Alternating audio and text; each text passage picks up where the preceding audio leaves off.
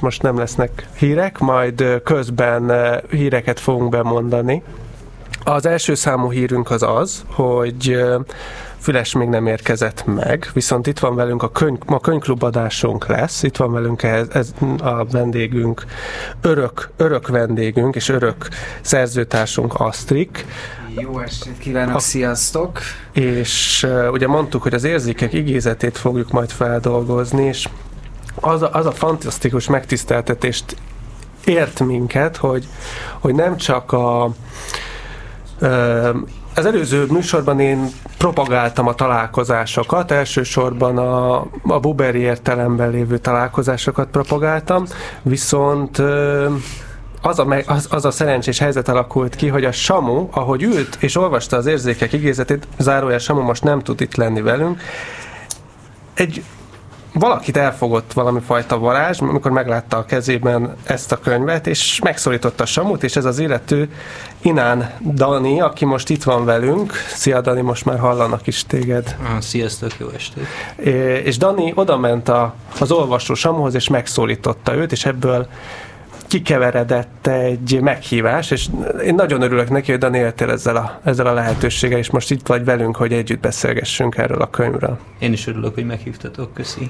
És az a kérdésem, Dani, hogy mm, amit én tudok rólad, hogy te pé há dé hallgató vagy, hogy, hogy szeretnél többet mondani magadról, hogy mit is kutatsz, vagy hogy inkább talán az is érdekesebb, hogy miért döntöttél ott, és akkor lehet, hogy, mert azt mondtad nekem a műsor előtt, hogy beszélgetünk, hogy ez a részedről is az idegen lépés volt, hogy megszólítottad akkor a Samut, de hogy mégis mi volt az, ami miatt oda mentél hozzá? Ö, igen, bizonyos fokig idegen. Ö, hajlamos vagyok, vagy szerintem van bennem kezdeményezőkészség arra, hogy megszólítsak idegeneket, de, de nem minden impulzus éri el nálam azt az inger küszöböt, ami, amire aztán úgy reagálok, hogy jó, akkor tényleg oda megyek a, az illetőhöz, tehát hogy nem minden esetben megyek oda valakihez, akiről azt látom, hogy olyan könyvet olvas, amit olvastam, vagy olvasni szeretnék, de pont ez az érzékek igézete, ez így körülbelül egy éve vettem meg, még igazából csak most hétvégén olvastam rendesen bele, de hogy így nagyon régóta így piszkálja a fantáziámat, meg az érdeklődésemet. De, és mert, hogy, tehát így a, én nagyobb fokozaton, hozlászba, és, és ezért is mentem oda a Samuhoz végül is. Igen, azt hiszem, abban azzal nagyon tudok azonosulni, és lehet Asztrik is, hogy ez a könyv tényleg úgy lázba tud ez hozni, és én, én is úgy vagyok vele, hogy én nem lepődtem meg, Dani, hogy, hogy odamész, olvasod ezt a könyvet, és meglátod, hogy más is olvassa, vagy egyáltalán érdekelt ez a könyv, és látod, hogy más is érdekli, valahogy te se tudtál ellenállni, valahogy engem érthetővé teszi, de vajon ma remélem közelebb tudunk jutni ahhoz ebben a közel egy órás adásban, hogy mi is lehet az, azok, hogy lázba tudott hozni ez minket, mert én se, én se hallott, én viszont nem hallottam róla semmit, én a könyvklub miatt kezdtem bele, a Füles rakta be a listába, a Füles majd megérkezik, és akkor majd elmondja az ő történetét, és akkor hmm. ilyen e, szkeptikus voltam, hogy, hogy mi, is, mi is lesz ez, és aztán amikor már az első fejezetet elolvastam, akkor azt éreztem, egy jó könyvvel találkozunk. El, elég hamar rá tudtál rezonálni, nem? igen, igen, igen. igen. Most ugye az előzetes beszélgetésünkből is így tűnik, amit így lefolytattunk az adás előtt, hogy... Hát én... Én igazság szerint csak az első két fejezetét olvastam el először, és a, hmm. nem is tudom, az elmúlt két hétben olvastam végig, és abban az első fejezetben azt fogott meg, hogy ez a, ez a David Abram nevű filozófus, hát nem is tudom, hogy filozófusnak lehetne mondani, de hogy mennyire izgalmas ez a személy, aki ezt a könyvet írja. Hmm. Tehát én egyből, egyből, egyből rákattantam, hogy... Itt van egy fickó, aki bűvész, aki pszichológiával foglalkozik, pszichoterápiával foglalkozik, elmegy indiánok közé a vadonba, és ott sámánokkal beszélgette, közben rájön arra, hogy, hogy többfajta tudatosság létezik, és úgy dönt, hogy, hogy ezt, ezt kikutatja, hogy nem, nem is tudom, egy ilyen, egy nagyon színes, izgalmas figura bontakozott ki, akinek jó lesz elolvasni a könyvét. Ez volt, ami miatt én legalábbis rá tudtam rezonálni. Vagy nem is tudom, hogy ez a rezonancia, de hogy ami miatt ez a horog engem elkapott. Hmm. Asztrik, te hogy, hogy voltál ezzel? Uh, hát én sem ismertem először, ugye a Füles dobta be, de nagyon örültem neki, mert uh, hogy ezt dobta meg be, mert én nekem ugye a pé há dé után és a, a vége felé így egészen, tehát hogy sok egzisztenciális pszichológiával foglalkoztunk, és itt a műsorban is szerintem olvastunk már, és így nem tudom, hogy meguntam, vagy elfáradtam benne, de valami ö, valami ilyen, nem is tudom, ilyen, ilyen zsigeri kimerültség lett ö, úrrá rajtam, amikor ezekkel foglalkoztunk, és amikor így bedobta ezt a ezt a Füles, és elkezdtem vele foglalkozni, akkor így feltöltött. Tehát, hogy ez, ez a könyv, ez egy, mondtad Benedek, hogy ennek gyógyító hatása van, és, és tényleg van egy gyógyító hatása ennek a, ennek a könyvnek. Szóval ennek tényleg van egy olyan ereje, ami, amiért elhiszem, hogy a, hogy a Dani megszólította a Samut, mert hogy ebben van valami ilyen, nem is tudom, ez a... ami összeköti az embereket, ami, ami egy kicsit ö, több, mint a, az egzisztenciális szorongás, egy kicsit több, mint, a, mint ezek az absztrakt monászok, amikkel ö, a tudományos életben foglalkozunk, szóval ebben van valami, valami zsigeri. Igen, igen, sőt, mert valahogy arról is szól a könyv, és talán kezdjünk már úgy közelebb menni, hogy hogyan lehet kinyílni a másikra.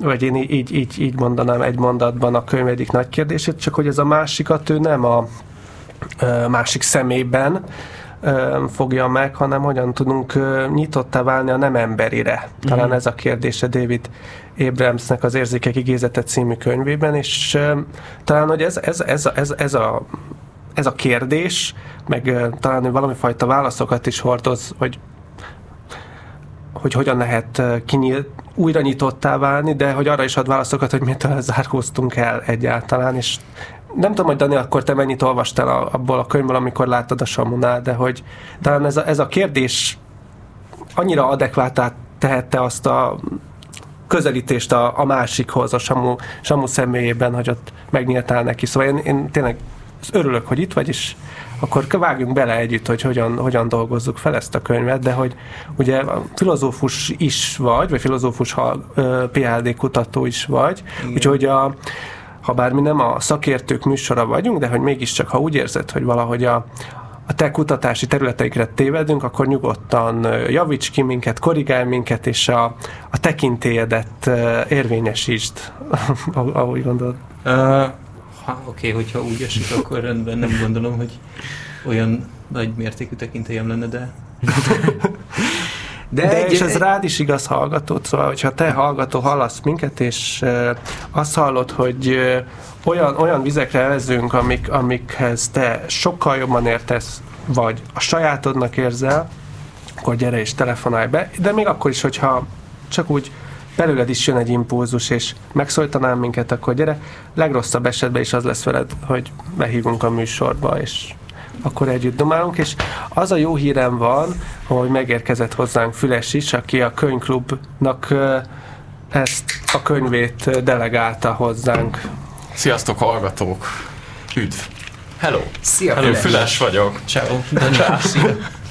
Szóval Füles is most ismerkedett meg Danival. Így van. Sokat késtem, bocsánat? Nem, nem, nem, egyáltalán nem, most még csak... Angolos. Még tíz, megérkezünk. Angolosan érkezik. Hogy ö, most még csak ott vagyunk, hogy mik azok a könyvnek az alapkérdései, ami, ami miatt talán érthetővé válik, hogy, hogy Dani oda ment Samuhoz, és ez, hogy, hogy, hogy hogyan, hogyan válhatunk nyitottá a másik felé, amitől a David Abrams úgy, úgy látja, hogy hát valamikor hát totálisan eltávolodtunk, ő ezt a másikat a természetben fogalmazza meg, és valahogy a, a, az Asztrik is éppen erről kezdtél el talán beszélni, hogy egy ilyen zsigeri kifáradásad abszolút, volt. Abszolút, abszolút, abszolút. Tehát, hogy nekem voltak olyan napok, hogy így úgy értem haza, hogy így arra gondoltam, hogy emberekkel foglalkozok, tanítok, ö, szövegekkel foglalkozok, szóval interjúkat elemzek ö, kutatóként, ö, és aztán hazamegyek, ö, és a, az embereknek szánt méreteknek szánt fotelre leülök, és akkor berakom a, az embereknek szánt Netflixet, és akkor embereket nézek, ahogy másik embereket játszanak. És így aztán lefekszem aludni, és embereken gondolkozok. Igen, totálisan szóval... bezárult a világ. Da, Magá, önmagára igen. zárult. Igen, igen, igen, igen. Tükrök világa. És ebben néha-néha nagyon el tudok fáradni, amikor csak így arra gondolok, hogy hogy most csak ö, emberi dolgokat nézek, amit emberek csinálnak másik embereknek. Paradox módon éppen ugye egy rádió műsorban ülünk, ahol ugyanezt csináljuk meg. Igen, de, any, any, a, a, de reméljük, hogy mi is kinyit, legalább ki tudjuk nyitni őket a másik felé. Mm. Ha már nekünk elvileg beleolvastuk a könyvet, vagy beleolvastunk, úton vagyunk a nyitás felé. Így van. De egyébként a, ez a tapasztalat, amiről, amit most megfogalmaztál, hogy, a, hogy érsz az a munkádból, vagy, a, vagy az egyetemről. Uh-huh. Ez a, nekem is így nagyon ismerős a betűk, absztrakciók, amik így tök hangsúlyos szerepet játszanak a könyvben, hogy milyen szerepet töltenek be az életünkben, és, és ilyen nagyon gyakori élményem az, hogy hogy írok, például, hogy írom a disszertációmat, és mondjuk kellően hosszú ideig írom a disszertációmat, tényleg teljesen elmérdek ezekben az absztrakt szintre átvitt uh, téma feldolgozásokban, és akkor mondjuk így felállok egy idő után, és uh, azt uh, tapasztalom, hogy így uh, kicsit sarkítva, de hogy így azt se tudom, hogy hol vagyok. Hmm. Mert hogy azt érzem, hogy ez a foglalatosság vagy tevékenység uh, olyan mértékben szakít ki a testemből, hmm. hogy utána Utána kicsit tényleg olyan, mint bizonyos értelemben, mint egy egyfajta ilyen meghasad, meghasonultság, vagy meghasadtság, hogy, hogy valahogy érzem, hogy, hogy vagy minthogyha így, igen, minthogyha így leválnék a testemről. Tehát így azt érzékelem, hogy a testem ott van a fizikai térben, de hogy én, én meg nem vagyok a testemben. Aha. Lehet ez a disszertációíró ö, szindróma, nem? Ezt elég sokat dolgozol a disszertációnak, akkor ilyen fura derealizációs, depersonalizációs élmény. Szerintem ez nem csak a disszertációhoz kötődik, hanem ö, tehát, hogy ez azért a mai modern munkavilágában szerintem ez egy általános mm. dolog, mm. hogy az ember azért megfeledkezik a, te- a testéről. Jaj, jaj, abszolút. Sőt, abszolút. Azt mondja talán David Abram a könyvében, a, hogy az első, az első eleve, amúgy zárójel, ez David Abramsnek a PhD disszertációja, ha jól tudom. Ez az. Szerintem ez nem az. Én szerintem ez, ez az. De hogy, vagy annak az átdolgozása, és én amikor olvasom a könyvet, vagy akkor pontosan ez jutott eszembe, hogy egy, egy olyan küzdelemről szól a könyv, hogy valaki túl sokat írta a pé há dé-et, és hogy légen leve, levedli a, hogy kivedlik a betűk fogságába, de hogy ő azt mondja, hogy alapvetően a korunk válsága, mint ökológiai válság is, de még azelőtt, amit Husserl válságként fogalmaz meg, ugye ez a, uh, most lehet, hogy meghívnék valakit arra, hogy mondja, hogy ki volt Husserl, de hogy ha, ha én leszek az ő egy huszadik század elejé fenomenológiai filozófus volt, ő azt mondta, hogy így körülbelül ez volt az ő problémája is, amit most itt Dani felvetett, hogy eltávolodtunk a dolgoktól mag- magától, és egy ilyen absztrakciós köntös van a a tapasztalatunkban. Attól egyre, egyre, egyre természettudományosabban látjuk a világot, és egyre többet tudunk a világról, az valahogy paradox módon azt a válságot eredményez, hogy ettől a világtól távolodunk el. Hát pontosan, mert ugye az a kérdés, hogy, hogy milyen világról is tudunk egyre többet.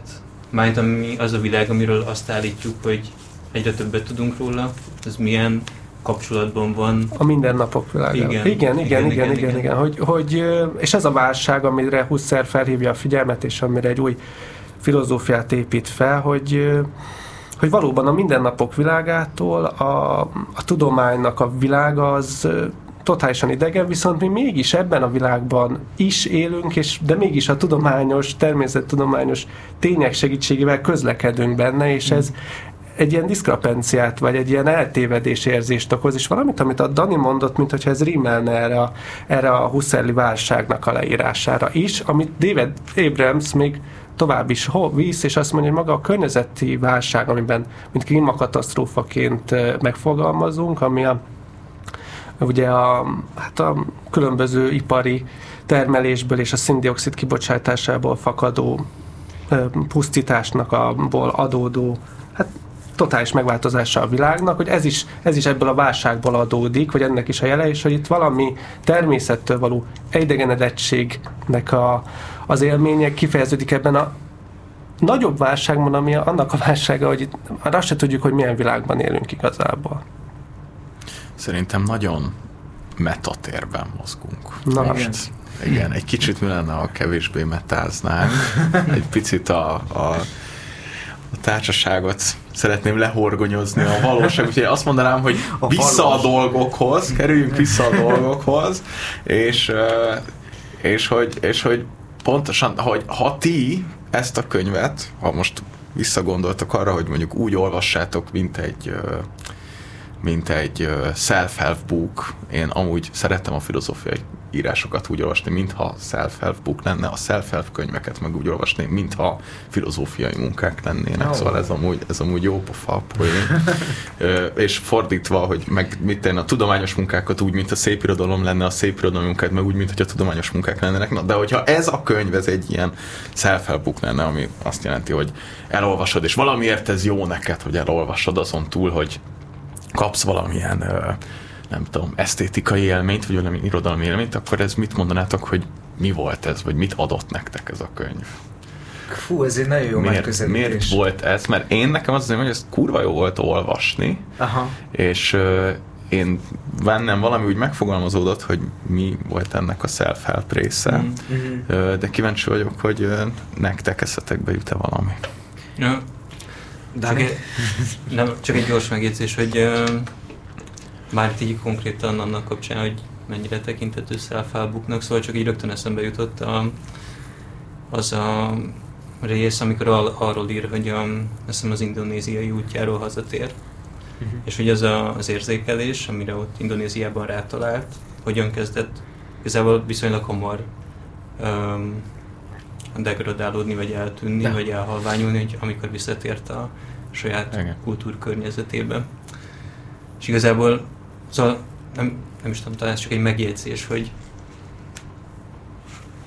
vagy egy ilyen, nem tudom, problémafelvetés, hogy, hogy, hogy mennyire használható self-help bookként mondjuk egy ilyen könyv, akkor, hogyha pont egy olyan, attól, tehát ettől függetlenül egy olyan kultúrkörnyezet vesz körül, ami igazából így a működése folytán pont ezt a, ezeket az észlelési módokat nyomja el benned.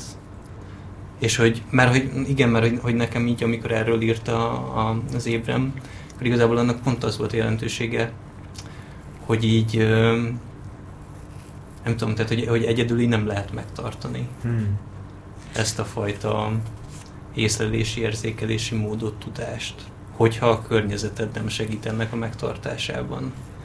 És igazán, ja, vagy nem tudom, hogy mennyire értető, hogy hogy akarom itt a self-help book uh, koncepcióhoz kötni. De hogy ez, a, szóval ez az érzékelési mód, hmm. ami ha ott laksz az őserdőben, hmm. akkor valahogy nagyon könnyen megy, hmm. ha itt laksz a, nem tudom én, Budapest belvárosában, akkor pedig kevésbé, hmm.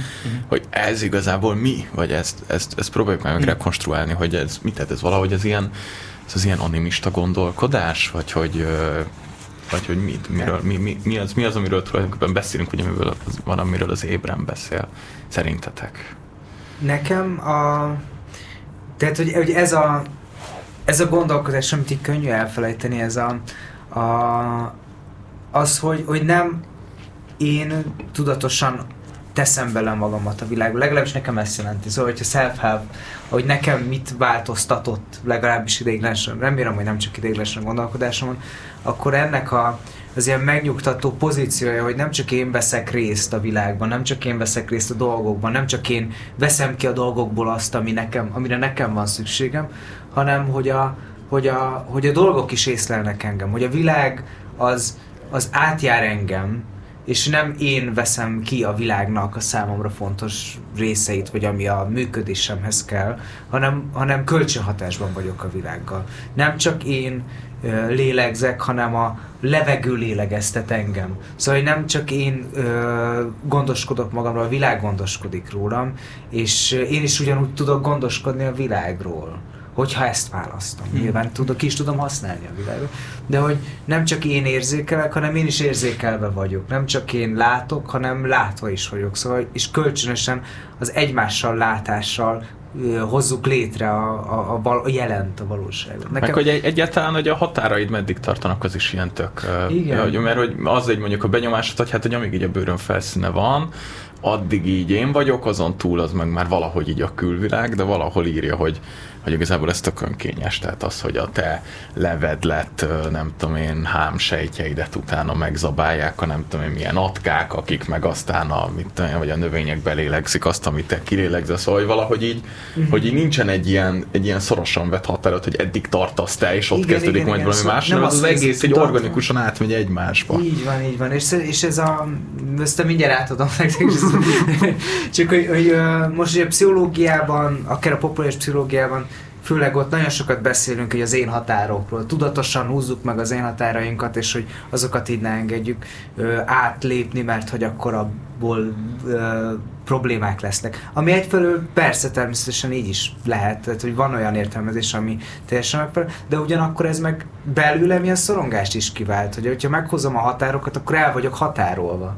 És ez, nekem azt tetszik, hogy ebben, hogy, hogy van egy ilyen tudatos része a működésünknek, amiben így lehet határt hozni, de van egy természeti része, aminek így a részei vagyunk. Uh-huh. És, ez a, és ez a nagy része. Tehát, hogy a, hogy a tudattal beszélgetünk, a tudattal kapcsolódunk, de amúgy sokkal ö, anyagibb és egyértelműbb szintekkel már régen csatlakoztunk, csak azzal, hogy létezünk. Ez sokkal tágasabb, és sokkal... Ö... Sokkal inkább részei vagyunk a világnak, mint azt szeretnénk. Levegősebb.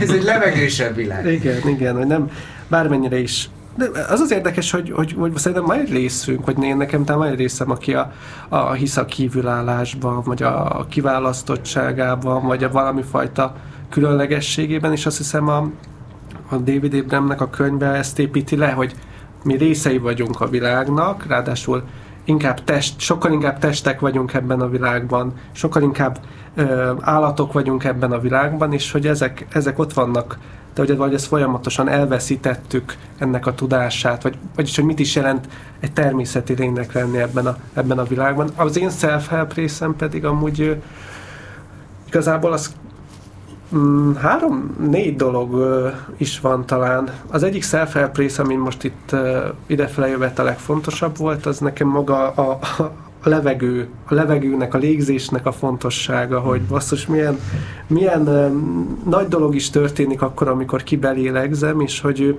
valahogy azt a, a, az időélményhez köti, hogy a jelennek van egy olyan ö, aspektusa, ami, ami valahogy mindig láthatatlan. Mm-hmm. És valahogy ez a láthatatlanság a jelenben, és ami mégis valahogy ilyen intenzívvé teszi ezt az állapotot, hogy ez az, hogy, az, hogy mindannyian benne vagyunk, és osztozunk a levegőben, és ebben egyszerre én vagyok, és nem én vagyok, most így a levegőnek az ilyen misztikája valahogy az megfogalmazott. De ez kevésbé self-help rész. Ami, ami meg közvetlenebből self-help az az, hogy, hogy én amikor elkezdtem huszonhárom évesen ilyen csoportokba járni, akkor... Milyen csoportokban? Ilyen, ilyen encounter csoportokban, vagy ah. ilyen, ilyen pszichológus csoportokban, akkor azzal az a pszichológiai közhelyen találkoztam mindig, hogy kapcsolódni, kapcsolódni. Ehhez nagyon tudok kapcsolódni, és lett ennek egy ilyen rítusa, hogy csak akkor mondunk valamit, hogyha az valahogy kapcsolódik is. És egy ilyen üres jelölővé vált, és nekem a könyv maga erről a kapcsolódásról szól. Mit jelent... ahogy az Asztrix fogalmazott, részt venni, vagy mit jelent benne lenni egy helyzetbe, mit jelent interaktívan benne, benne, benne, most is itt a rádióban benne lenni, meg veletek ebben a beszélgetésben, és ehhez ad nekem kulcsokat talán. Ez az én self-help részem. Mm. Sokkal inkább az ellenséget, ellenségnek adott nevet, mint a, mint a megoldásnak, de a megoldás is, az, az, az is látszik, de hogy... Az ellenséget most a betűkben láttam, amikor a könyv első felét olvastam, de most már rájöttem, hogy nem a betűk, de hogy azért a betűktől is e, vesztettünk. A betűk is létrehozták ezt az élményt, hogy magunkkal legyünk. De és, az, és te Füles, te hogy vagy a self-help résszel? Ja, kérdeztetek gyorsan valamit? Persze, meg... azért vagy itt. Jaj, jaj, jaj. Tényleg. Uh, csak hogy az elején így megfogalmaztad, hogy uh, hajlamos vagy mégiscsak valahogy ilyen különlegességben vagy kiváltságosságban gondolkozni, és hogy ezt úgy értetted, hogy, hogy, az, hogy az ember különleges, vagy hogy ki a... Mm, hogy ki a tárgya ennek, hogy, hogy az ember különlegese, vagy én? Hát um, szerintem az, az, az a, a, a kívülállást akartam itt hangsúlyozni talán. Azt, mm. hogy, az, hogy van egy szituáció, abból én nagyon sokszor hajlamos vagyok mm. talán uh, kivinni magamat mm. azokból mm. a szituációkból, mm. amikben épp, épp benne vagyok. És... Um, Vagy, vagy úgy, hogy mondjuk leértékelem magamat, hogy itt kevesebb vagyok, vagy nem értek hozzá. Mondjuk egy tipikus helyzet, ahol ezt csináltam, és ahol, ahol ez a David Abramsi diagnózis megtörtént velem, az amikor mentem a munkába szombaton, és néztem, a, ez éppen egy havazás után volt, vagy ilyen, ilyen ráfagyott a, a vonatból, láttam, hogy így ilyen fagyás, ilyen fehér, fagyott részek vannak a... a, a Fű, a, fű, fű, a füvön, ami ott valahogy még ott megmaradt, és azon, hogy csillog a fény. És én azon kezdtem el ott éppen gondolkodni, hogy ennek mi a neve. Hogy a világ egy ilyen keresztrejtvény volt, ahol van a, van a mindennek van vagy megnevezhető, meg leírható, hogy enciklopédiában rögzíthető módja, és akkor most rájövök, hogy zuzmó, ez a zuzmara, ott van rajta, akkor most én megoldottam a helyzetet, és akkor most majd ki lehet lépni, le lehet állítani a helyzetet. Miközben mondjuk a, a valódi kapcsolódás, mondjuk ebben a csillogásban való elmerülés tűnik a valódibb, nem is a valódibbnak, de egy, az egy részvételszerűbb mód, és nem pedig az zúzmara. Ez az egyik módja, mondjuk, ahogy ki tudom szedni magam egy helyzetből. Mondjuk a rádió műsorban általában mondjuk úgy, úgy, is, úgy, úgy, úgy tudom kiszedni, hogy mondjuk elkezdek aggódni, hogy most milyen béna vagyok, és milyen keveset szólok hozzá, meg hogy nem mondok értelmes dolgokat. És akkor például el, a, a, az például az a rész, ami mondjuk abból áll, hogy ezt a műsort együtt alkotjuk a hallgatókkal, meg együtt alkotom veletek, az így lehassad, leválik. És nem az lesz a kérdés, mm. amit együtt létrehozunk, hanem az, amit én hozzáadok. No, okay. És ez például egy másik módja, ahogy, ahogy ki tudom magamat szedni. De amúgy valóban én sokszor az állatoktól is le tudom magamat választani mm. alapvetően. Tudatosan igen, de nem tudatosan nem tudod. És, na, és ez az én self-help része, hogy meg én visszahozom. De hogy a Füles self-help. És a zöldségekről le tudjátok választani magatokat? Zöldségek. Zöldségek, banánról, nem? Vagy ők, őket nem, nem tekintetek. Ez a, az, egy, az, egy az, a gyümölcs, az a gyümölcse a fának, de a fákról nem tudom magamat levenni. De, de nem is tudok olyan lenni, mint ő. Szóval a, a, az Abrams arra nyitja fel, a, a, a, meg, meg arról szól, azt hiszem, a könyv is maga, hogy ő hogyan válik nyitottá arra, hogy vannak nem emberi tudatosságok, és azok a nem emberi tudatosságok mégis hogyan, hát nem is hozzáférhetőek, de hogyan tudunk nyitottá válni, hogy itt most valaki épp ugyanúgy észleli a világot, ahogy én, csak hogy egészen más módokon, másfajta megoldásokkal, de mégis hogyan tudunk vele együttműködni, és azt mondom, én a, fának, a fával együtt tudok működni, vagy úgy tudunk együtt lenni, és ez az együttműködés a levegőben is megtörténik folyamatosan, hogy együttműködtünk egy csomó esőerdővel, meg fával, hogy ez itt létrejön ez a helyzet, hogy én egyáltalán meg tudjak szólalni, szóval mint az Asztrik is mondott, hogy attól még, hogy én nem látom a, abban a gyümölcsfában a hasonlóságot, attól még megtörténik a, az együttműködés. Mm-hmm.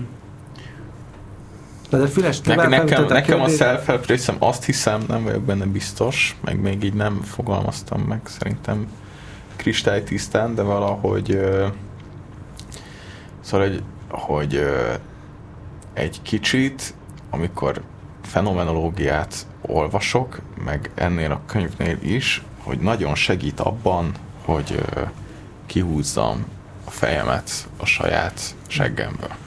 Hmm. És most ez, ebben azt értem, hogy abban nagyon királyak szerintem a fenomenológusok, és ezért nagyon jó dolog fenomenológiát olvasnak, fenomenológiával foglalkozni, mert, mert hogy, tehát, hogy ők így nagyon a tapasztalatra teszik a fókuszt, meg azzal foglalkoznak, és a mindennapokban pedig én hajlamos vagyok megfeledkezni arról, hogy tulajdonképpen az életem összessége az valójában a tapasztalataim összessége. Tehát semmivel nem több az életem annál, mint amennyit ö, én elsődlegesen megtapasztalok.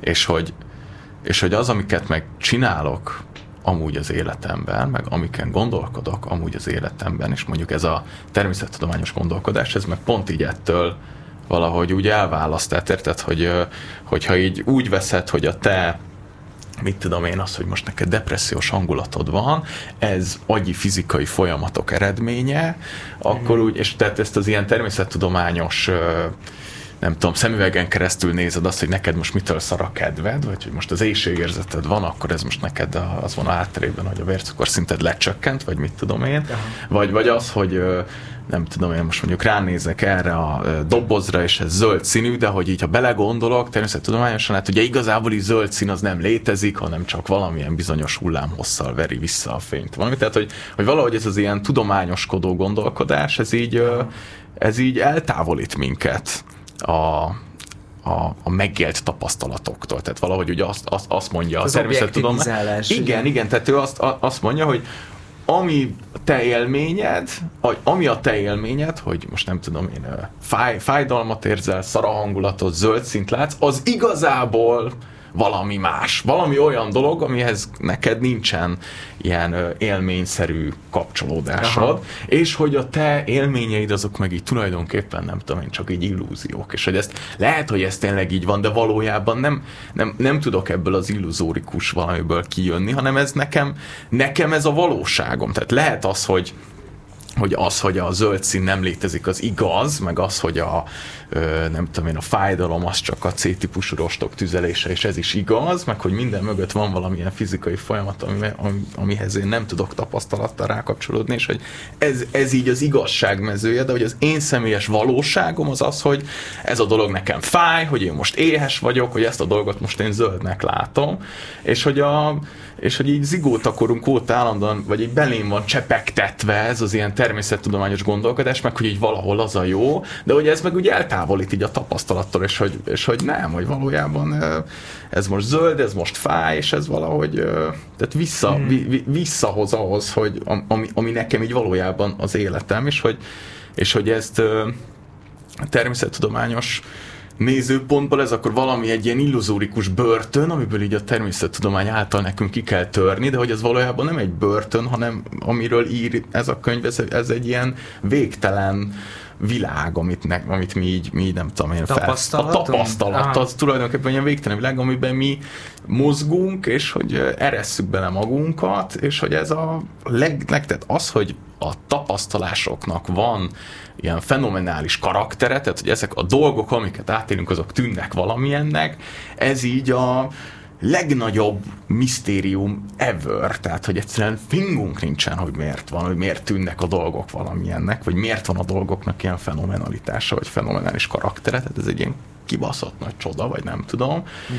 és nap mint nap átéljük folyamatosan, és hogy tök jó, hogyha erre így kicsit így, így, így fókuszálunk, és hogy ezért jó az, hogyha nem az ilyen nagyon absztrakt dolgokkal foglalkozunk, mert hogy a nagyon absztrakt dolgokkal dolgokat nem tudjuk így tapasztalatból, vagy nem, nem, nem tudunk azért tapasztalattal kapcsolódni, és hogyha így, tehát minél jobban eltávolodsz a tapasztalataitól, annál jobban eltávolodsz így nem tudom, magadtól is, és akkor egy idő után már így nem is találod hát magad. Az, az, az a még nagyobb veszteség, az ennél sokkal nagyobbat vesztesz, az egész tájtól, a természettől, a helytől, a levegőtől, a saját testettől is. Hát, ugye Dani csak is mondta, hogy ugye, amikor nagyon absztrakt szinten mozog az ember, akkor így te, egy, te, egy olyan világba kerül, ugye, ahogy az, az Abrams is írja, ahol nincs, tehát, hogy ahol a tér és az idő az homogén, elképzelhető, az absztrakció az tiszta, valami hmm. ilyen izé, uh, vagy ilyen vegytiszta formulákkal fogsz elkezdeni dolgozni, ami, amivel így persze lehet dolgozni, de hogy az attól még nem emberi, és az nem a tiéd. Így van, illetve az időnek is egy másfajta érzékelése van, nem? Azt mondja, hogy egy ilyen, az az, az időfelosztás, ez a lineáris csörög. Aha. Hoppá. Valaki hív minket. Oké, okay, na. Halló, halló. Ha, ja, hallasz, a adásba akarok betelefonálni. Itt vagy, itt vagy, már megérkeztem. Igen, szia. Hihetetlen. Mindig ezt akartam. Nem hallottad a hangomot? Itt, itt, itt vagy. Jaj, csak valaki betrollkodott. Kapcsolt ki Benedek. Szóval a Tilos rádióban a legjobb műsor az arándokok. Az összes adást hallgattam, srácok. Nagyon jó. Olvasom veletek a könyvet is. Nagyon tetszik. Um, Nekem el, elmondhatom, hogy mi volt a legkülönlegesebb rész. Samu, a, én, én elmondhatod, persze, a Samu, Samu van itt, különben nem tudom, megismered a hangját, Dani. Ja, nem, nem. Baszki, nem. Nem emlékszel rám, a hangomra? Hú, bocs. Nem, hát nyilván, mivel egy hallgató telefonálban, csak a Samu hallgat minket.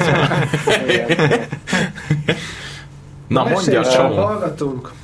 Nekem egyébként a legizgalmasabb rész az volt, és ez együtt összecsengezve a Mi van, ha könyvvel, amit olvastunk a Fülessel idén, ami arról szól, hogy, hogy most ilyen rettenetesen sokat szorongunk, de valahogy azért, mert van egy ilyen reflexív túlhajtottságunk, hogy folyamatosan a jövőn, a múlton gondolkozunk, meg ilyen, egy ilyen megkengés van, és hogy ez, hogy ez nem, ő is azt állítja, hogy ez korábban nem így éltek az emberek, hanem sokkal inkább a jelenben voltak, és vagy olyan fókuszáltabban voltak ott, és hát tulajdonképpen a könyv egy ilyen tök izgét, csomó ilyen antropológiai, meg ilyen indián kulturális dolgot hoz be, aminek az a lényege, hogy, hogy valójában a, a, a, ezekben a kultúrákban az emberek nem ne, így a spontán énjüket élték meg, és nem, egy ilyen, nem volt egy ilyen reflexív én, ami reflektált folyton erre a spontanitásra, és hogy sokkal inkább a jelenben voltak, és az volt nagyon érdekes új perspektíva, hogy azt mondja, hogy ez a írásnak, és nem is általában az írásnak, hanem a nem képi írásnak, hanem az elvont absztrakt írásnak a, a, a, a részben az oka, vagy hát mégis a fő oka, hogy ki nem, nem, az, hogy fő oka, az, azt, azt nem mondja, hogy fő oka, csak az, az a betűben is megnyilvánul ez, az, ez a vesztesség. A fő oka az, az bonyolultabb, az a mezőgazdaság, de hogy igen, valóban a betű is, a betű is hozzájárult ehhez. A főok az nem. Szóval ez nagyon izgi, hogy a, valahogy azt mondja, az írás, hogy akkor ilyen elvont járrendszer, és akkor te ott leírsz valamit, és másnap elolvasod ezt a statikus valamit, és azzal kezdesz el párbeszédet folytatni, és ez válik ki a pszichézrák egy ilyen reflexív részévé, vagyis hát ezt... ezt igen, de olyan, olyan, mintha ő ilyen okokozati összefüggést hoznál között, de valójában nem tudsz, van mi van... Tehát, hogy nem az van, hogy az írás okozta azt, hogy elkezdtünk nagyon absztraktan gondolkodni, hanem az, hogy elkezdtünk valahol nagyon absztraktan gondolkodni, és ezért lett ilyen az írás. Igen, igen, ő, ő, ő nem okokozatot mond, hanem azt mondja, hogy van ez a válság, hogy eltávolodtunk a valóságtól, és ő most a betűket hozza, meg az írást hozza egy ilyen esettanulmánynak, amin ez bemutatható a válság, meg a vesztesség a természettől, de nem az egyedüli ok az írás, sőt, és nem is azt mondja, hogy kezd, égessük fel a könyveket, és felejtsük el az írást, hanem, hanem hogy, hogy vegyük észre, hogy, hogy, hogy az, amikor olvassunk, akkor valójában ez a, ez a kapcsolat is elveszik a valósággal. De Samu, itt vagy még velünk, nagyon örülünk, hogy, hogy, hogy bejelentkeztél. Itt, itt, köszi. Folytassátok, nagyon jó az adás. Nagyon jó az adás. De amúgy a, a Samu, amit mond, az... az mindenképpen nagyon izgalmas ebben, hogy tehát, hogy tényleg a, mert hogy ha valamit már leír az ember, akkor az el az, az ugye, ahogy az Abram írja, az nincs alávetve a pusztulás tehát a pusztulás tényének, hanem akkor ez egy örök térbe kerül, egy, meg, egy tehát, hogy ez, ahogy a magyar is mondja, hogy a szó elszáll, az írás az marad. Hm. És akkor azzal kezd el az ember ö, foglalkozni, Hogy, hogy valamikor volt valamilyen, és annak van egy ilyen pontos lenyomata, és azzal kezd el aztán párbeszédbe kerülni, és nem a jelennel, szóval hogy ki tudsz szakadni belőle. Igen, igen, igen, és a másik, ami szerintem ebben különösen fontos volt nekem, amikor olvastam ezt a főleg erre vonatkozó részt, hogy azt mondja, hogy amikor mi a betűkkel való kapcsolatunk, amikor betűket olvasunk ki, az nagyon hasonlít ahhoz az élményhez, amit egy ilyen animista élménynek nevez, amikor a, ami ő azt gondolja, ez az alapállítás szerintem a könyvnek, de már annyiszor mondtam, hogy alapállítás, hogy most már nem lehet nekem valószínűleg hívni, de hogy a mi észlelésünk az eredendően animista, és hogy ezek a ős, őslakos, orális kultúrák, amik alapvetően vadászó, gyűjtögető életmódot folytatnak, azoknak a, az észlelési tapasztalat az a, hát valahogy, mintha az elsődleges, vagy eredendő tapasztalatunk. Az, az olyan lenne, olyan, mint amiről a Füles beszélt, hogy én, én a zöldet látom, stb. Stb. És ebben a tapasztalásban mindennek lelke van. Ugye az animizmus az azt jelenti, hogy minden, ami ö, körülvesz, az él, és valahogy lélegzik. A fá, a, lélegzik a fa, és akarata van, akarata van a folyónak, akarata van a, atal van a medvének, és a, a madaraknak, és valahogy, valahogy nem csak az emberinek van... Ö, tudás, tudása meg tudata, hanem, hanem ebben valahogy minden osztozik, és valahogy egy ilyen sokkal ilyen természetközelibb, nem is a természetközelisége a fontosabb, hanem az, hogy, hogy mennyire ilyen szellemekkel teli a világ. Mm. És ez, a, ez az animizmus, és hogy amikor azt mondja az indián, hogy, hogy ő hallja a, a madarakat beszélni, vagy látja a, a hangyák üzenetét, az pontosan ugyanolyan, mint amikor mi megszólaltatjuk ezeket a betűket, amik különben csak üres, értelmetlen krikszkrakszok, mm. de amikor valahogy... de hogy valahogy azáltal, hogy képesek vagyunk jelentéseket adni, az ugyanaz az élmény, amivel a, a kis indián e, mikor sétálgat az erdőben, a madarakról hallja, hogy azt mondják, hogy közeleg a tél. Aha, beszélgetünk, interakció. És ugyanúgy mi beszélünk a betűkkel, csak az a baj, hogy a betűk azok nem az emberi világnak a, nem, az csak az emberi világnak a jeleit hozhatják el. Sőt, ez a nagyon izgalmas elemzése, hogy ahogy a, ahogy a betűk, nem tudom, hogy erre emlékeztek, vagy ti hogyan rekonstruáljátok, hogy azt mondja, hogy van a, a képírás, ami még alapvetően rámutat a természetre, valamilyen kapcsolatban van vele, tehát amikor a képírással te látod a gyors jaguárt, ami a gyorsaságot jelképezi, akkor, akkor te kapcsolatban vagy még a, a jaguárral is, kapcsolatban vagy a, az állatokkal, meg a levegővel, meg a vízzel, meg a tájjal. Viszont ahogy fokozatosan elkezd a, a magánhangzók és mással hangzókról szólni a nyelv, egyre inkább önmagára, csak a hangalakra mutat, akkor így bezárul a kör, és nem a világra mutatnak a jelek, hanem a jelek csak a hangalakra mutatnak rá, és a hangalak mutat majd rá a jelentésre, és ezáltal alakítja ki ezt a világot, ami bezár minket, és az abstrakcióra tesz fogékony, ami az Asztrik is mondta, hogy végül is egy ilyen időtlen térre nyit kaput, és nem pedig erre az állandó változásban lévő természetre. És lehet, hogy már itt elhangzott ez a dilemma, csak most így bennem az fogalmazódik meg, hogy mondjuk egyfajta írásrendszer, mondjuk amit használunk, az mondjuk egy következménye az eltávolodásnak az érzéki világtól, vagy hogy az lenne az okozata. Te mit gondolsz? Hmm. Hát én kicsit úgy szoktam erről gondolkozni, hogy...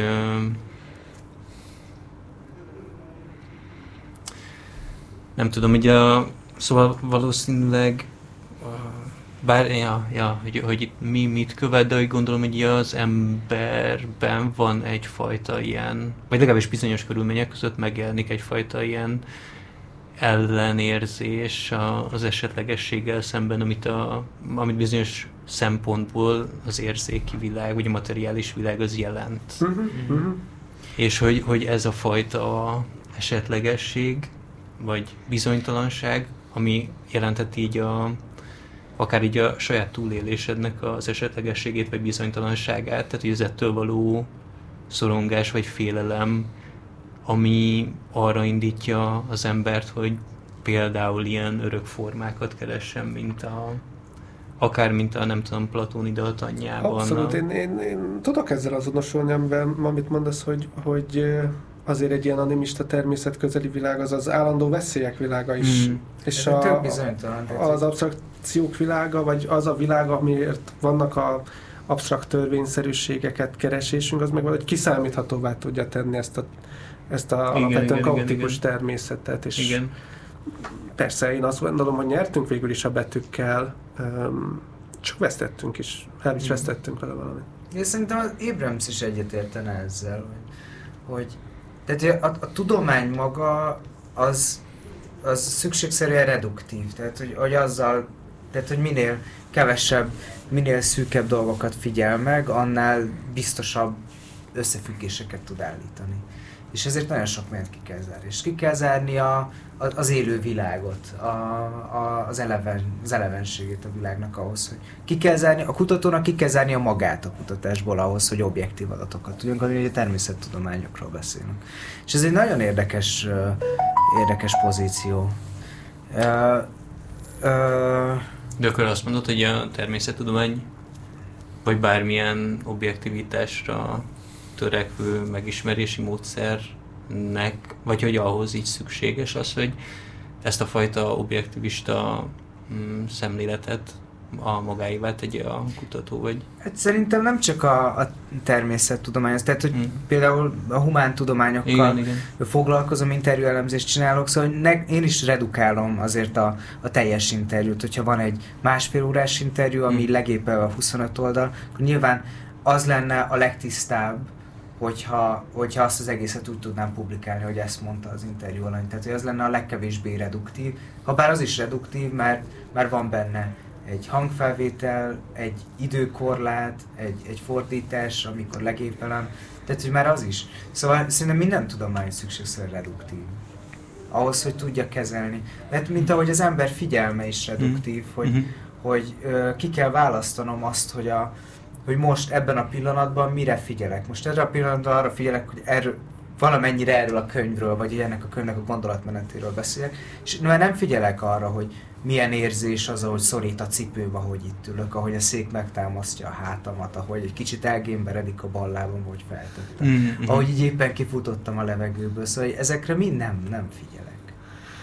De hogy ezt eldöntöm azért, hogy hogy tudja kapcsolódni, ahogy a Benedek mondta, hogy, hogy, hogy a témához tudja. De meg a fenomenológusok is ezt csinálják, tehát a Husserl ezt vallotta, hogy fenomenológiai redukció, nem mm. tudom én, zárójelezés, az, tehát ott, amikor te zárójelezel, ott akkor ugyanazt csinálod fenomenológusként, mint amit egy természettudós, amikor magát kivonja a kísérletből, nem? Tehát, hogy a te ilyen meglévő előfeltevéseidet, azokat hagyd figyelmen kívül, amikor elemzel egy ilyen szöveget tulajdonképpen. Igen, igen, igen. Ö... Ebben nem vagyok teljesen biztos. Mármint, hogy mondjuk előfeltevések alatt mondjuk olyasmit értesz, hogy mondjuk egy előfeltevés az, hogy létezik elmefüggetlen világ? Nem, hanem, hogy mondjuk, nem tudom én a... De például, ne... de, de például mondjuk igen, ez, hmm. ez mondjuk lehet nekem egy előfeltetés. Vagy hogy az, hogy valaki arról beszél, hogy...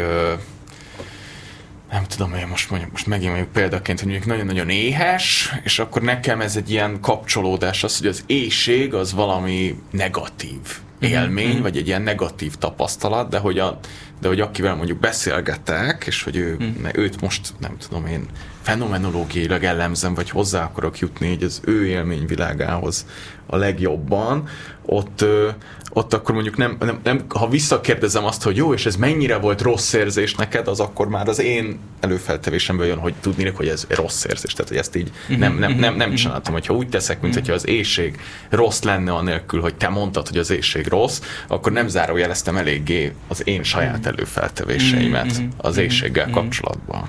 Igen. De igazán... szerintem ez, amit hozol példát az éhséggel kapcsolatban, az nekem még nem zárójelezés, mert az, itt azt csináltad, hogy a empátiádat, ahogy a számodra az éhség megjelenik, azt oda raktad a másik fejébe. De ez tök jó, csak ez nem egy fenomenológiai metód. Igen. Ez még nem? Igen, ez mert sem. Könnyen lehet, hogy a másiknak valami, nem tudom, gyomor problémája volt, és hónapokon keresztül nem érzett éhséget. És most végre meg. Most végre éhséget érez, és akkor ezért így örül neki. Ez neki egy jó érzés. Igen.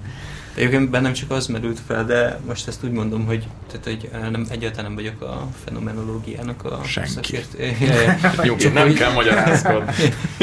Jó, csak hogy, hogy nem, nem is biztos, hogy így az előfeltevéseknek a zárójelezéséről vagy felfüggesztéséről van szó, hanem inkább az azokra való reflexióról, mert hogy végülis a amennyire én értettem, a Husserlnek a természettudomány kritikája is, is pont abban áll, hogy, hogy, hogy a természettudomány nem reflektál bizonyos előfeltevésekre.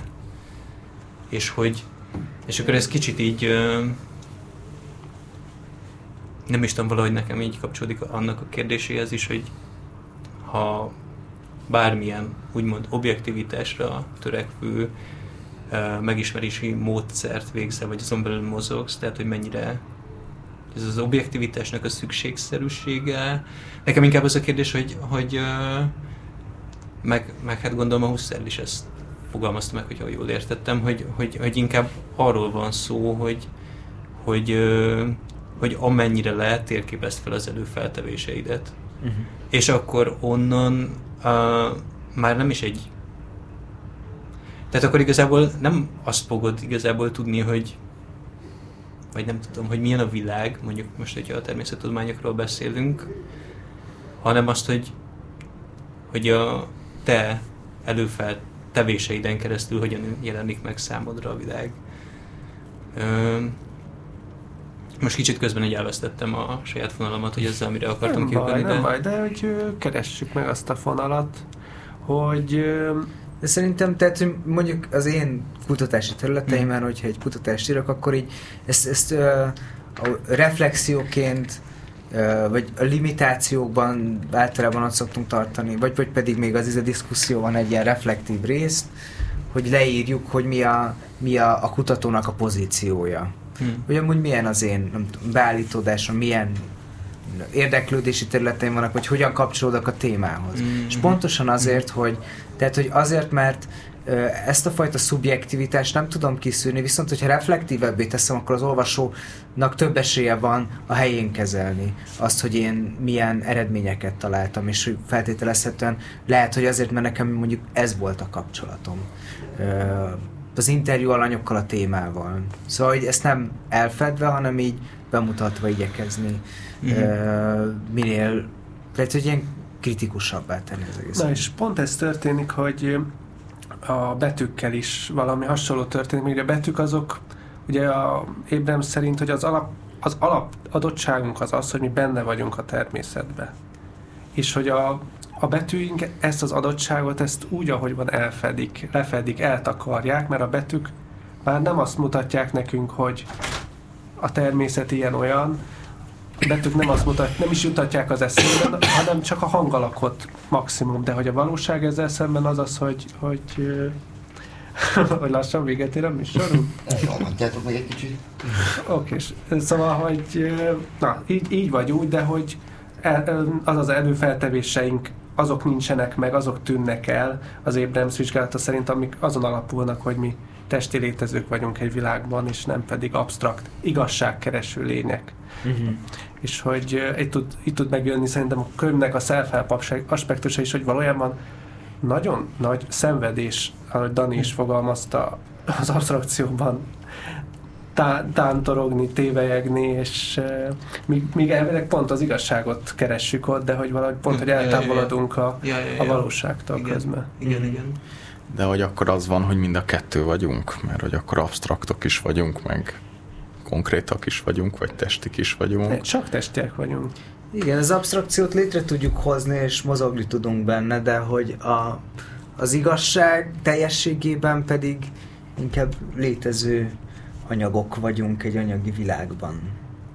Hát ja, de, a, de hogy a, tehát ez az objektív valóságunk, hogy ilyen biomassa vagyunk, te is, én is, két végén egy-egy lyukkal, néha tudom, ilyen igen. fura hangok jönnek ki mind a két izén, az egyikből, nem tudom én, ez a másikból versek, vagy mit tudom én, tehát hogy valahogy ugye ez van, de hogy a, de hogy a te igazi valóságod, tehát a Az, az ilyen, a fenomenológiai valóságod az amúgy nem ez, hanem hogy ott, ott ilyen nagyon absztrakt létezők vesznek téged körbe állandóan.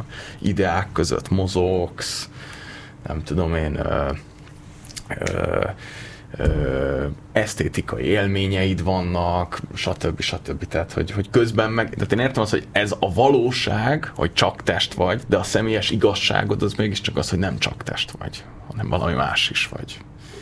Aha. Nem? De hogy én, ne, én, nem, én nem, nem, nem, nem tudom, hogy, hogy mi mellett van az Abram ebben.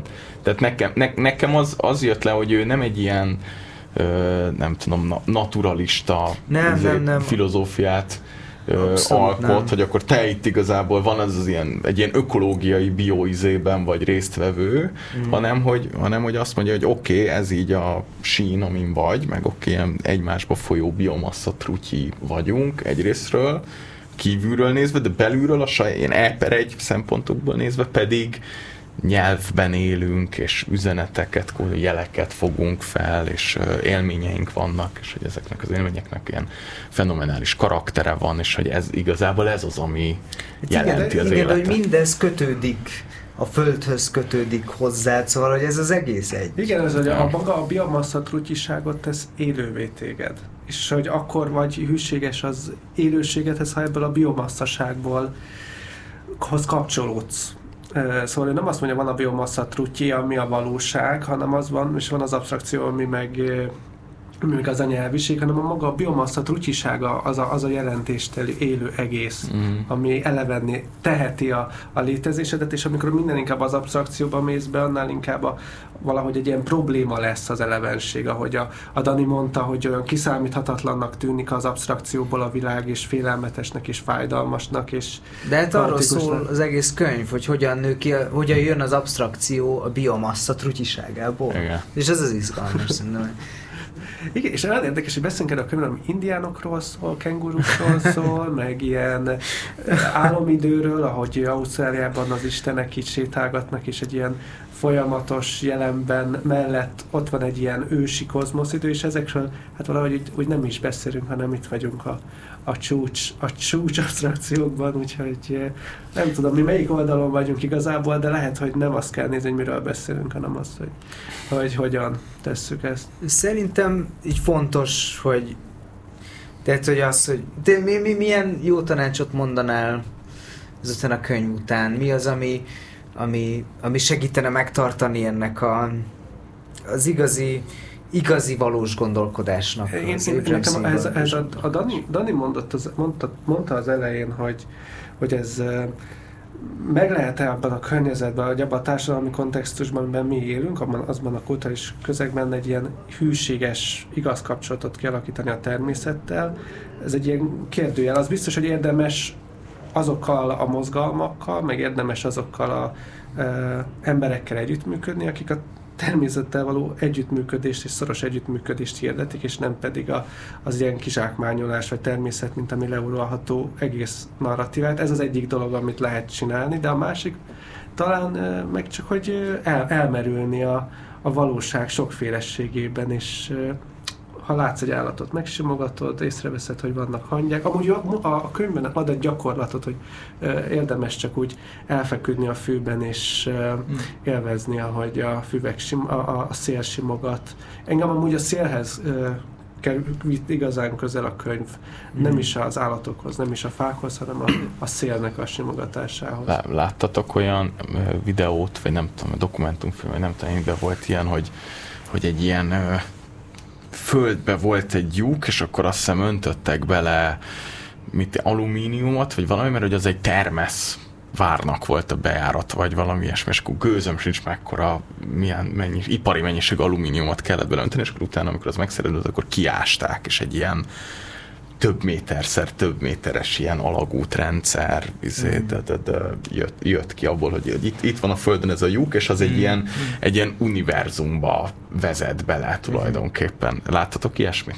Nem. Na mindegy, majd, majd, majd nézzetek meg is, hogy valahogy el, elképzelem, hogy ebben a gigantikus méretű hangyabolyban, vagy termeszbolyban, vagy nem tudom, miben ott van két termesz, és akkor az, a, azt mondja az egyik termesz a másiknak, hogy azért nézd meg, hogy mekkora ilyen termesztrádákat építettünk, és hogy hogy így a magunk ö, igája alá hajtottuk a természetet, és hogy most itt amúgy lehetnének földi giliszták is, de hogy most őket így már kiirtottuk, és nem, nem, nem, nem tudnak errefele áskálódni, és kiszorítottuk őket, és máshol vagyunk, és hogy igen, igen, hát hogy mennyire durván ki, kiszakadtunk a természetből, mert hogy, mert hogy, ez, hát, hogy ek, ek, ekkora természetből. És, és egy kicsit úgy azt érzem, hogy mi, mi is így ilyenek vagyunk, hogy hajlamosak vagyunk azt gondolni, hogy hát, hogy mi annyira eltávolodtunk már a természettől, hogy, hogy így, mint hogyha így kívül lennénk már rajta, és hogy, és hogy akkor ez az ilyen animista gondolkodást, ezt így elvesztettük, de hogy amúgy miért ne lehetne ugyanezt meg? Tehát, hogy igazából egy kurva nagy termeszvár vagyunk, meg ez a globalizáció. Persze, részei az... vagyunk a természetnek. Csak az a kérdés, hogy a mi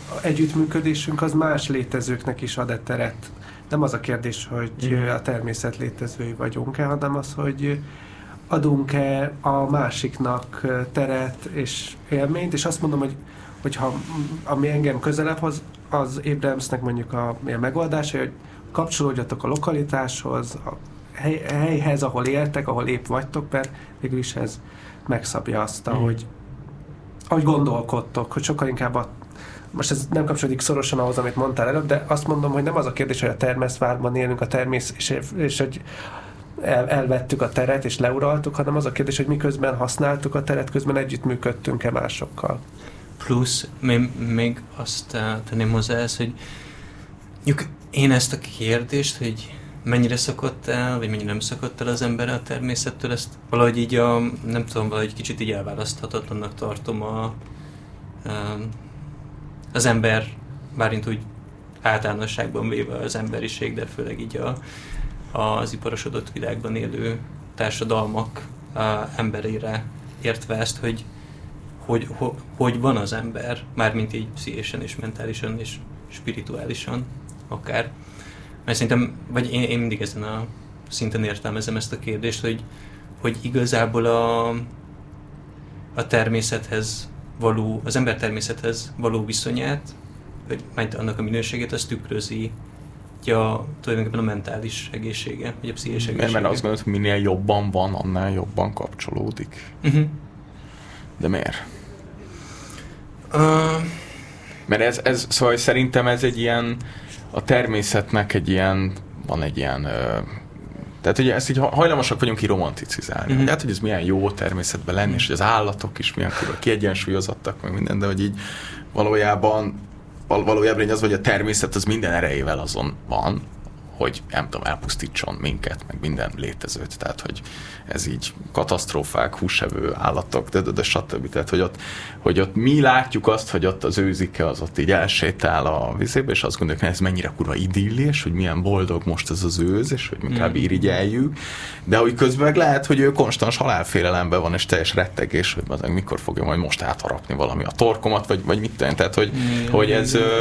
Hogy, hogy tényleg van ez az ilyen romantikus kép, hogy valahogy így minél közelebb vagyunk a természethez, annál jobb lesz nekünk, de hogy ez, ez nem biztos, hogy így van. És amúgy nem is biztos, hogy így, és az Ébren sem mondja azt, hogy, hogy vissza a természetbe a megoldás, hanem a, a természettel való nagyobb együttműködés. Igen. Vagy egy jobb, másfajta együttműködés, viszont sajnos meg kell állnunk. No. Igen, pedig még sok izgalmas dologról beszéltünk volna. Nektek, hallgatók, azt üzenjük, hogy hát olvassátok el ti is a könyvet, és akár bármikor, ha elolvastátok és visszautalnátok rá, akkor írjatok meg. Írjatok, vagy hívjátok fel a műsor közben. Daninak meg tényleg nagyon köszönjük, hogy eljöttél, nagyon köszönjük, hogy oda mentél a Samuhoz, és emiatt eljöttél a műsorunkba is, hogy meghívást kaptál, illetve köszönjük, hogy itt jelen voltál, és ez aktívan hozzászóltál ez a szuper beszélgetéshez most itt a... Nagyon köszi, hogy meghívtatok. Úgyhogy hogy majd gyere bármikor máskor, én azt mondom, hogy bizony. Jöhetsz máskor is. Van-e valami utolsó mondatod, Asztrik? A utolsó mondatom nekem... Vissza a dolgokhoz? Vissza a dolgokhoz, magukhoz. Na, akkor vissza a dolgokhoz. Találkozunk január elsején. január elsején, igen. igen. És uh, hallgatok pedig, uh, hát nem is tudom, lélegezzetek, fújja arcotokat a szél. Sziasztok! Sziasztok! Cső. Sziasztok!